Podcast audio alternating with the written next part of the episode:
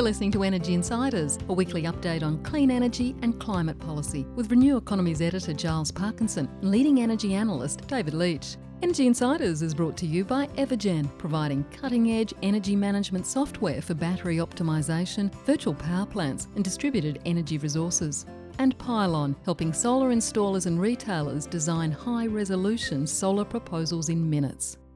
Hello, and welcome to this latest episode of the Energy Insiders podcast. My name is Giles Parkinson. I'm the editor of Renew Economy, and joining me as usual is uh, ITK Principal David Leitch. David, how are you? Giles, I'm well. I trust you're you're enjoying Somerset. I won't say sunny Somerset. Uh, and haven't we got a great ga- a guest, one of the most experienced uh, commentators and and uh, industry figures I- I- here in Australia? Well, that's right. Yes. Well, look, I'm, uh, as uh, David, as you mentioned, I am broadcasting from Somerset. I'm broadcasting very early in the morning here in the inside of Glass House um, in Somerset, and you can say sunny Somerset because that's what it actually has been. But um, we're joined today by John Grimes, the head of the um, Smart Energy Council in Australia, joining us from, I think, a cloakroom or a storeroom, um, waiting to hear a Prime Minister's speech in Sydney. John, um, is this true and how are you? It, it's true. No, fantastic. Uh, David and Giles, absolute pleasure to be here. And hopefully we'll get a little bit of face time with the Prime Minister as well to, you know, to reinforce a few key messages. Now, why are you hidden in the storeroom um, waiting for the Prime Minister to speak? Is he expected to say something interesting? well, well, uh, I'm here because it's a good audio environment for your show, uh, Giles. And uh, so, so with with with the with the, the humbug of, of, of prime ministerial activity everywhere, it was about the only quiet place that that, uh, that I could find that, that I thought we, were, oh. we wouldn't be interrupted in. Look, it's interesting. Um, I'll, I'll, just be interested to get your um, your view just of the overall political environment and just John. Just before we get there, did you have to move any Russian spies out in order to find, make space for yourself? I'm sorry. Let's keep, keep, keep going. Mate, keep going, Giles. The, the, the, the, AFP might bust in here. They might think that I'm a Russian spy. So. no, I was just thinking. I was just really interested to get your take on how things have changed and how dramatically over the last six months. I mean, we can probably observe, um, you know, just from all the sort of the excitement about new projects and the sort of the transitional announcements. And uh, it's just a bit funny here. I'm in the UK and I feel like I've sort of flipped back five or 10 years, gone back to the dark ages of the Abbott government. You know, we've got governments here announcing the banning of new solar farms on farmland because they want to grow more crops and it's all about growth, growth, growth. We've got a government announcing is they're going to open up sort of other parts of the country to fracking and refusing to issue guidelines on energy efficiency and advice on energy efficiency because they don't want to tell people what to do, even though the energy bills have actually quadrupled here. It's just, um, I just feel like I've sort of flipped back into the laps of insanity. But please tell me, you're quite close to the sort of corridors and power in, in, in government and in Canberra, and we do see a lot of enthusiasm about the announcements and things like that. But do tell me that things really have changed in, in Australia and to what the extent? The best way I can describe it is that I feel like right now I'm inside a washing machine. And that's because no, you're in a storeroom. well, the, the, audio quality might be the same, Giles. So, uh, but, yeah, for, for, for, for, nine for nine years, you know, we, we've had a whole lot of initiatives. You know, for example, hey, DFAT, Department of Foreign Affairs and Trade, why don't we do an, a, a capacity building train the trainer type activity focused at the Pacific region, for example, in order to make sure that all of those countries not only get the you know the solar you know and the battery assets that they need, but they've got a local capacity to maintain them and to get the most out of them over the long term. And the officials in places like DFAT would say, well, that sounds like a brilliant idea. And of course, it'd be pushed off the line, and as soon as it got to the political level, it'd be killed dead. So what we've got is nine years worth of great initiatives that's just one example. That now government departments all over are calling us and saying, "Hey, John, you know you came in with this, uh, you know, capacity building the Pacific Initiative four years ago. well, we'd love to do that now." So it just feels like, wow, what a change! Turbocharged is how I describe it. And the other thing that's really evident is that the Commonwealth and the states are on the same page, you know, in terms of their planning around energy. And so I, I, have gleeful conversations. You know, I'm not so gleeful, but but the ministers, the state ministers that I'm talking to, absolutely are, because for the first time, they're on the same page. They've got a federal government who wants to, to move, who's got good ideas, who's got a plan, and they can come together and coalesce and really turbocharge things. So exciting, bit daunting, certainly hectic, um, but very, very positive. And so, John, um, for for the Smart Energy Council, I know you you plan things out quite carefully for the year ahead, and listen to what your your your members are saying a lot, which are you know the big and the small solar industry. What what what are your priorities for the next uh, for the next twelve months? So probably the, the, the first cab off the rank is you know this proposal to have a capacity mechanism that the ESB just just would not let go of. Um, that's been a big concern to everybody. Also, locational based pricing for large scale solar farms and wind farms.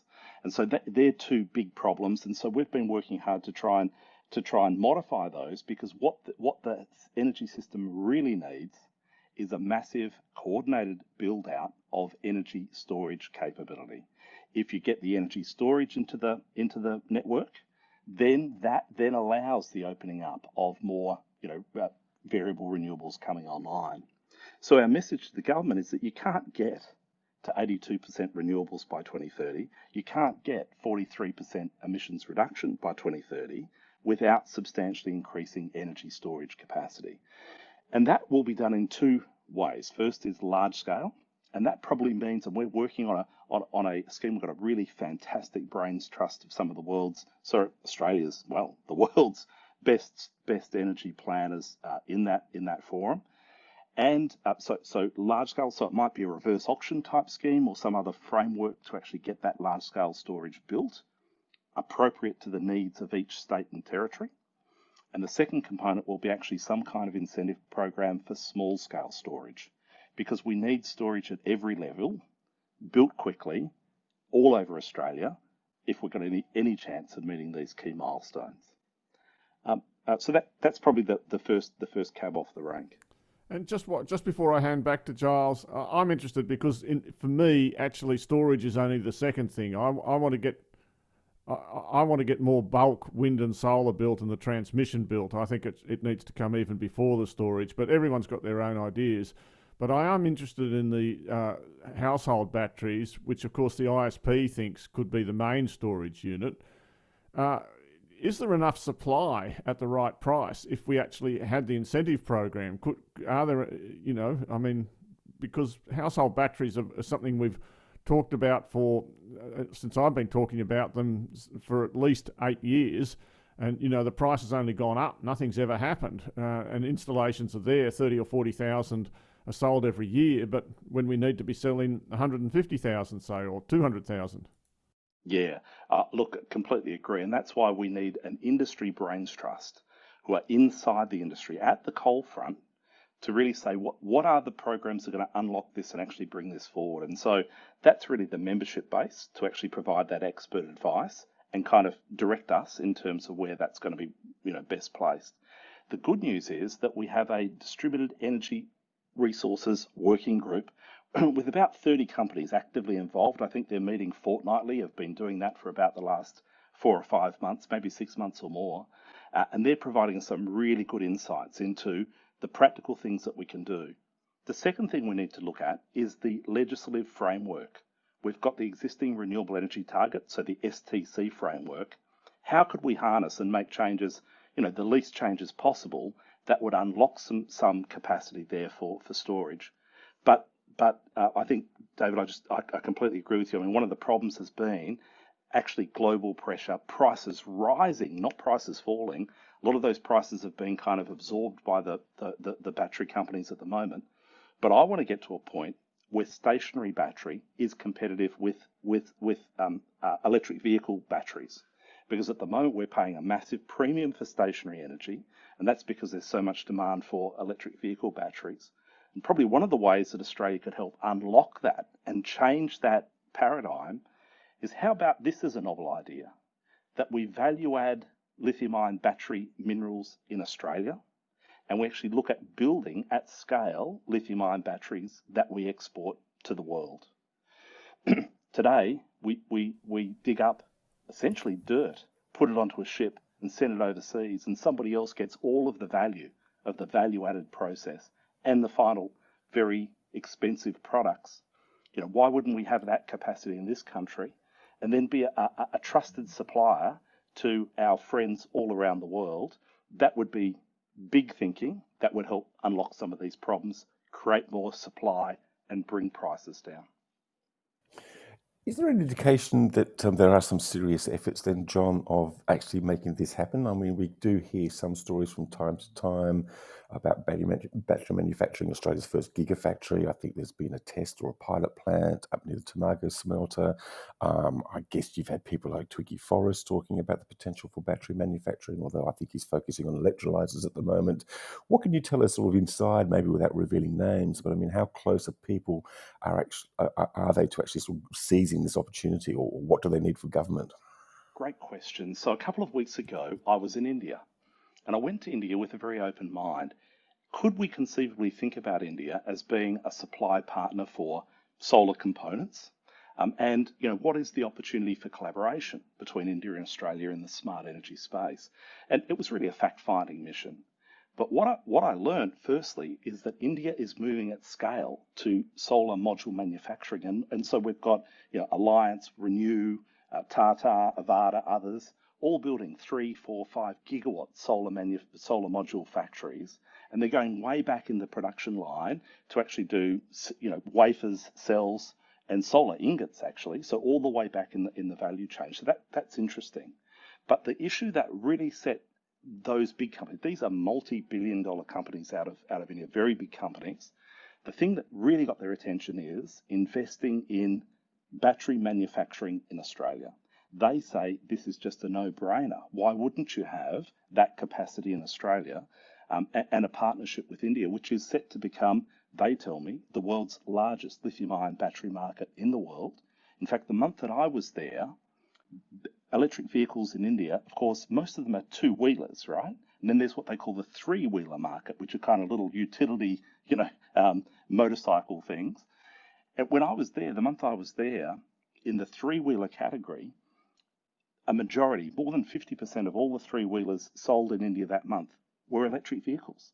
This is a bottom up revolution. So it's not rich, rich people buying Teslas, it's poor people buying these utility vehicles for agricultural and commercial use that are leading the charge in, in that jurisdiction. So there, there is huge interest, literally billions of dollars that could be unlocked great work being done by people like the West Australian government that have done a detailed analysis of all the things you'd need to put in place to make that happen, and real competition between the states and territories. You know, if you were to talk about this with uh, Minister De in Queensland, that they'd, they'd, they'd fall over themselves to attract that capacity into, into Queensland or into Western Australia or into South Australia. So, so all of the conditions are right. We just need a little bit of strategic buttressing, bringing the pieces together, entirely achievable.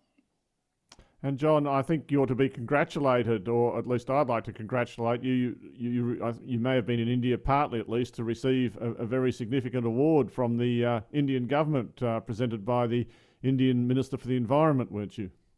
Uh, uh look, I was blindsided. So, uh, so uh, you know, I was um, really dumbfounded. So, the, the Indian government, um, two cabinet ministers, um, national cabinet ministers, presented the award. The the American acting ambassador so I was uh, humbled and honoured, and um, uh, you know, I, I, think there's there's real traction, real opportunity, um, and and something you know we haven't talked about publicly, but something we are actively planning now is to take a delegation of Australian industry to India in 2023. Um, they're particularly interested in innovations around the efficiency of solar cells. Electric vehicles is a huge opportunity, renewable hydrogen, and there are some great opportunities for cross seasonal collaboration because when renewable hydrogen is at peak production in, in India, it's winter time here, and so ours isn't going to be firing to the same level, and vice versa. So, what can you do strategically around that sort of stuff as well? So, re- really interesting and, and fascinating work push the cable on from Singapore to India, maybe. I, I note that China sold uh, over 600,000 electric uh, new energy vehicles in one month, and it's been doing that you know, several months in a row. So there's a lot of competition. Uh, I, I, must say, uh, not that I would ever rain on anyone's party, but but I, I do have my doubts about Australia as a ba- battery manufacturing location because uh, of the value chain, and you know, is it isn't Australia's historic expertise is not, for instance, in making steel; it's in shipping iron ore to where the steel is used, and the steel manufacturers are there. And in, to my mind, there are some of the same issues around batteries, but uh, I, am probably very conservative. I, I, wanted to ask about an, another thing, which is, you know, we're seeing a lot of states, and you talk about this competition, which we're seeing all around the world for resources, and uh, I do think we need to get our priorities lined up. And, and we saw at the um, uh, Financial Review conference this year uh, a lot of talk about another big increase in power prices coming through, which to me means we should all be putting more rooftop uh, uh, solar and batteries in because my own costs have gone down to. I, am just laughing. You know, I don't pay anything for the electricity for the car. I don't pay any electricity bills, but so I don't really care. But people ask me about it all the time. Uh, do you think the competition between the states, I mean, you know, is is a good thing that Queensland and New South, uh, New South Wales and Victoria are all pursuing their targets independently? And, and is there a role anymore for, for the ESB, which seems to be coming up with a lot of policy that no one likes? I mean, I wonder whether the NEM even has a future. Uh, two, two questions there. Good questions, really good questions. So, you know, the first one is really about the states ideally, the states the states have responsibility. They know what they need in their own local network to deliver electricity, the cleanest electricity at the lowest cost. But you're quite right. There's a lot that can be done in terms of national coordination, and particularly through the NEM. And the Commonwealth has a really important role to play. You know, it's not efficient for us to be kind of recreating and working in silos in essentially an integrated network. So there has to be that coordination.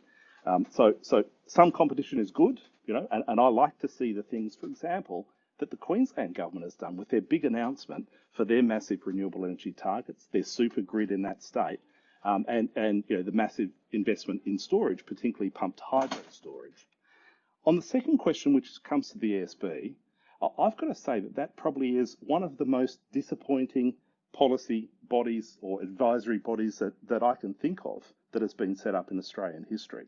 That they've failed to come up with appropriate recommendations that are effectively going to help solve and transition the economy. And that is because, in my view, they've been very focused on the old paradigm, centralized infrastructure. So, so the sorts of things they come up with are how do you how do you essentially penalise, you know, large-scale renewable energy coming on, online? So this this location-based pricing mechanism, so the old COGATI that you know just refuses to die. How do you get away from their, their, their ideas to provide subsidies to big existing generators, their capacity mechanism, so called? You know, they've just failed to grasp the transaction that that that is a reality, and come up with ways that are going to help mm. solve that. So, in my view, increasingly irrelevant. I actually think they should be abolished, uh, and I think it'll do everybody a favour. I'm just wondering actually what sort of influence they do have now. I mean, um, my understanding is that they've been pretty much sidelined. I mean, we sort of got the communique from the last energy ministers meeting, which just was suggested that you know they'd take their advice, etc., etc. And my understanding is that they've actually even downgraded that. And um, I mean, it does actually sort of raise. The, I, I, don't know what you, in, insight you have on that or what you're hearing around the traps, John, but I mean, it does certainly support that idea of maybe maybe it shouldn't even bother to exist because I mean, basically now, if anything, they're just a distraction, um, making a lot of noise and no one is really paying much attention. Look, in quiet conversations with, with leaders across states and territories, um, I'm told that essentially all of those uh, initiatives are dead, and that basically the influence of the of the ESB in this policy making process is essentially finished. So um, that that's what I hear. I guess that begs the question then that uh, that's been a failure, and I don't know whether that's the nature of the structure of the organisation or maybe the personalities involved in the organisation, what should replace it? And um, I'll let John go first, and then I'll probably actually be interested to hear what David thinks. I'd be very, very interested to hear what David thinks too. but, but, but, but, for, but, but, you know, let, let, the market operator operate the market. You know, uh, is what I would say. Um, I think there's expertise there. I think, I think that they are waking up to the transition that needs to happen, and and how do you coordinate and facilitate that. I still think that the energy planners, as a rule, you know, probably with large scale renewables, they're kind of they're getting there, their heads there, they're kind of like thinking about that. they are still blind to the opportunities of distributed energy resources. So the millions of solar panels, batteries, distributed and electric vehicles coming online, they're blind to the opportunities there. They still think of that as being a problem, not a potential asset or a potential solution. They don't take it seriously. There is no cop on the beat. They're not factoring that. So, so, so it's the big blind spot in in in policy making uh, in Australia. But really keen to hear what David's got to say. Look, if if anyone, if I, I feel like the person that the, the old Oscar Wilde or Groucho Marx joke. Uh, if, if, if I wouldn't be a member of any club that invited me. Uh, uh, so anyone that listens to my uh, what I think is uh, probably uh, hasn't been doing enough work. but I would say that the essential problem is for the states to decide whether they actually want a NEM or not. if they do want a NEM, then they have to cede their authority to make policy to, to the body that is going to make the policy. And another, another issue is that there's always been a conflict between the ESB and the AEMC over who is actually making the rules uh, um, and, and the policy. And uh, the third issue that's been identifiable since the ESB was started is that there's a lot of um, uh, reporting but no accountability. Uh, there's no one whose job essentially depends on the NEM being a success and who has defined targets of like achieving 80% renewables by 2030, you know, and in fact, there's still no actual federal policy to achieve that. It's just an, it's actually uh, a number that, that pops out of the ISP rather than being uh, a, a, policy. So there are all the things I'd say about that. Right. Well, uh, but, but, actually, just let's let's just pursue that just for a bit because I mean it's interesting what you say about that eighty percent renewables target. It popped out of the ISP and then fell into the Labor policy in in, in their modelling for their target. As far as I know, it's not an official target, but that's sort of what you mentioned there about whether the states want to have a NEM or not that's actually quite a critical point because John's just mentioned the Queensland Renewable Energy Plan.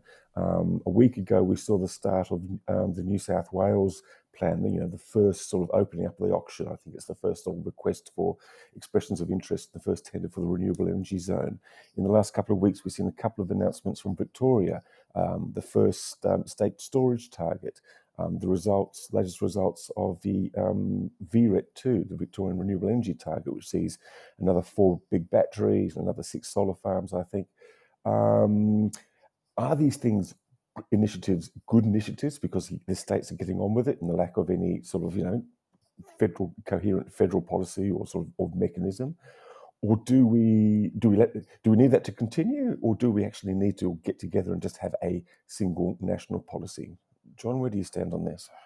So I've had a front row seat to this play out over the last nine years, 10 years. And what we saw is the recalcitrance of the federal government, right? They actually wanted to abolish the renewable energy target. And, and so we saw this pressure build between the Commonwealth and the states in the, the old COAG forum. And what happened is that it actually broke. The, the federal government was, was so uh, recalcitrant and unwilling to move, and yet the states faced the reality of what it actually means in terms of electricity prices, supply, and the massive build program that needs to happen before you turn uneconomic, polluting coal fired power stations off. And so it actually broke. And so what happened there is that states basically just went it alone. And so Victoria was a, was a real leader, Queensland was a big leader, and they all basically did their own thing. And what you'll find is that, that all of them did it because they had to, including New South Wales. So, so a coalition state dealing with the coalition federal government because the, the feds were just so out of touch with this. Now, once that's broken, what we're trying to do now is actually put the pieces back together. So how do you how do you retain the benefit of that Commonwealth state collaboration, um, uh, you know, but still give the, the states a degree of autonomy? I, I don't think you can do it just the states alone. I think it has to be in conjunction with the Commonwealth. But I think the states did the right thing. They couldn't just be held hostage and say, we're just going to stop because we have a mandate and a program to transition. And they got on with it. And I applaud them for it. I, I applaud them, uh, the states, uh, very much uh, for what they've done, and it's I, I applaud the Queensland uh, government for its plan um, uh, very much, and Victoria for, for taking the early initiatives, and, and New South Wales for, for, for, for taking big steps. E- each of them, and the smaller states too. They've, all the states have come to the party. But my point is that it's not likely to uh, things. The states do things for the state's own reason, as you said. And the question always is to centralise or decentralise. And it, it's, it's, it's a perpetual policy question that never has a single answer. You know, will there be cost sa- sufficient cost savings to justify centralisation? Do we have to have the centralisation? You know, if the states are all going to do their own things, do we really need all this transmission and so on? Uh, you know, and, and I want to mention the Rewiring Australia, uh, the $20 billion federal government project, which I very much think and hope will survive any budget cuts, and which I'm expecting some announcements on fairly shortly. But before we get to that, I'll come back to the distributed side of things, John. You mentioned your group that's working. Uh, AEMO does have uh, an orchestration project going on what do you think? How's that going in your view, if you have a view, and and where are the next? Where will we be in a couple of years' time on integrating uh, distributed resources into into the NEM? You know, the, the, fact that we're doing you know Project Symphony and these other projects that are kind of looking at you know how we can extract the value. That's all positive. You know, some of the work that's being done in South Australia, for example, quite positive at the leading edge of the the integration of DER but it's too little and it's too late, right? we you know, we we've now 3 million solar systems around the country. This is a massive part of the energy mix. Um, today in South Australia, 68% of their energy comes from renewable resources so far in 2022, 68%. By uh, 2026, they're forecasting 100%, you know, in South Australia. Now, a, a very big component of that is coming from DER. And so it's a massive asset if we get it right, we can actually bring down costs for all energy consumers. So there can be a private benefit from a private investment, but a public benefit from that same private investment. And that's where we want to be. And so, you know, um, you know, just think about the impact of electric vehicles. Unmanaged electric vehicle charging on the grid could break the energy system, right? This is really serious. This is a huge additional load. Think of all the petrol and diesel burnt in Australia every day that energy load coming onto the electricity network and then being available when everybody pulls into their to their garage when they get home from work and plug their EV in. You know, um, you know, we talk about the the duck curve. What does that do to to the whole thing? So we've got to get ahead of this. It has to be a sophisticated approach. And the good news is the technology exists. Right? It can all be done. It's just about incentivizing the business models to allow someone to say, I'm going to have a third party provider when I plug my electric vehicle in, it's going to meet certain rules. It's going to charge my vehicle in the middle of the day when there's excess solar capacity, so I'm using the cleanest electricity to run my vehicle. Or they're going to say, I want it to charge when I can get the cheapest electricity, which, by the way, is probably going to be in the middle of the day too, but it might be at 3 a.m. or 4 a.m.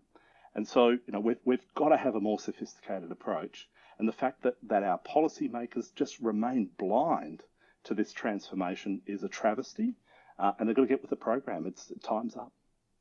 And, and just before I hand go back on to Giles again, uh, uh, you know, this interests me because I do it myself. Um, uh, but you know, it requires a lot of software. You, you, would hope if you plug your car in in New South Wales, it's going to work the same way as if you plug it in in Victoria, your car. And there's also a lot of technology change and uh, on the inverter side of things. And I'm just wondering, uh, at least I think there is, uh, what developments we're seeing, what software, you know, there's a question of whether software to run it all should be based in the cloud for security reasons or, or and who should own the inverter is, a, is another sort of uh, topical question. Con- when I say own it, control when it, what it does and, and, and when it does it. Do, do does the Smart Energy Council have a, have an idea on this yet, or a, a policy, or, or, still in the fact finding situation yourselves?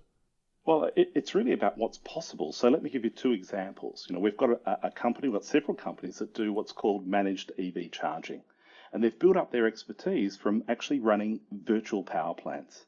And in a virtual power plant, you, you charge the battery when there's heaps of electricity, and you discharge it when there's none and the prices are high. Well, that expertise, that external control and capability can be applied to electric vehicles. So you can actually plug a vehicle in, monitor the market, forecast the market, and actually say, we know that at 2 a.m., you know, prices are going to go negative, perhaps, right? And in, at that time, I can supply electricity to my customer at zero cents, right, free, and they pocket the payment for actually taking the electricity. So that's that's possible, proven, rolled out, available today. Another, another innovation is, is two companies working together. uh, in, in the solar space that have an inverter in place and local software that actually detects when you've got excess solar energy that's not being used in your home being fed into your electric vehicle in the garage. So basically sitting there trickle charging at any time there's excess. You're using your, your, your, your electric vehicle as a battery, you know, and so the technology's there. So I think that's not the problem. It's about first um, raising awareness about what's possible, and two, creating the incentives um, to, to for, for people to actually engage, so that you know, um, uh, you know, electric vehicle charging must be managed charging, right? There's no other way that we can do it, for example, right? So that's the sort of thing. It's possible. There are companies doing it. Let's you know, let's put it on steroids and take it to market. Good stuff. Um, John, um, I'm just interested, and, and, and David also, I'm interested in the views. I'm just looking at Australia from afar, as I've been doing um, for the last um, month or so. And just in the last week, um, a lot of the concerns raised about sort of the future of electricity prices and um, and things going on. I mean, you mentioned at the start of the podcast, David, that these sort of headlines will sort of encourage people to sort of turn to rooftop solar, which I guess is a good thing. what's actually going on here? I mean, are we sort of, sort of people sort of threatening to sort of, sort of tip the baby out with the bathwater? Is this just sort of positioning? Are people wanting a certain thing, and sort of you know sort of warning of mayhem if if it doesn't happen? What's what what, what are the issues here? How real are these threats? I mean, we understand the pressure on wholesale prices and particularly fuel input costs and when you know international prices and things like that. But in terms of sort of the domestic market, exactly where are we set right now? Well, if I could just talk about that before handing over to Giles just for a second. I mean, the fact is that, um, you know, what happens in the spot market flows through to customers with a lag. That's the point you have to understand. Most electricity, one way or another, is sold is sold forward, you know, um, and traded. And the spot prices, what we see every day, uh, are an indication, more or less, that, of where prices are going over the next couple of years.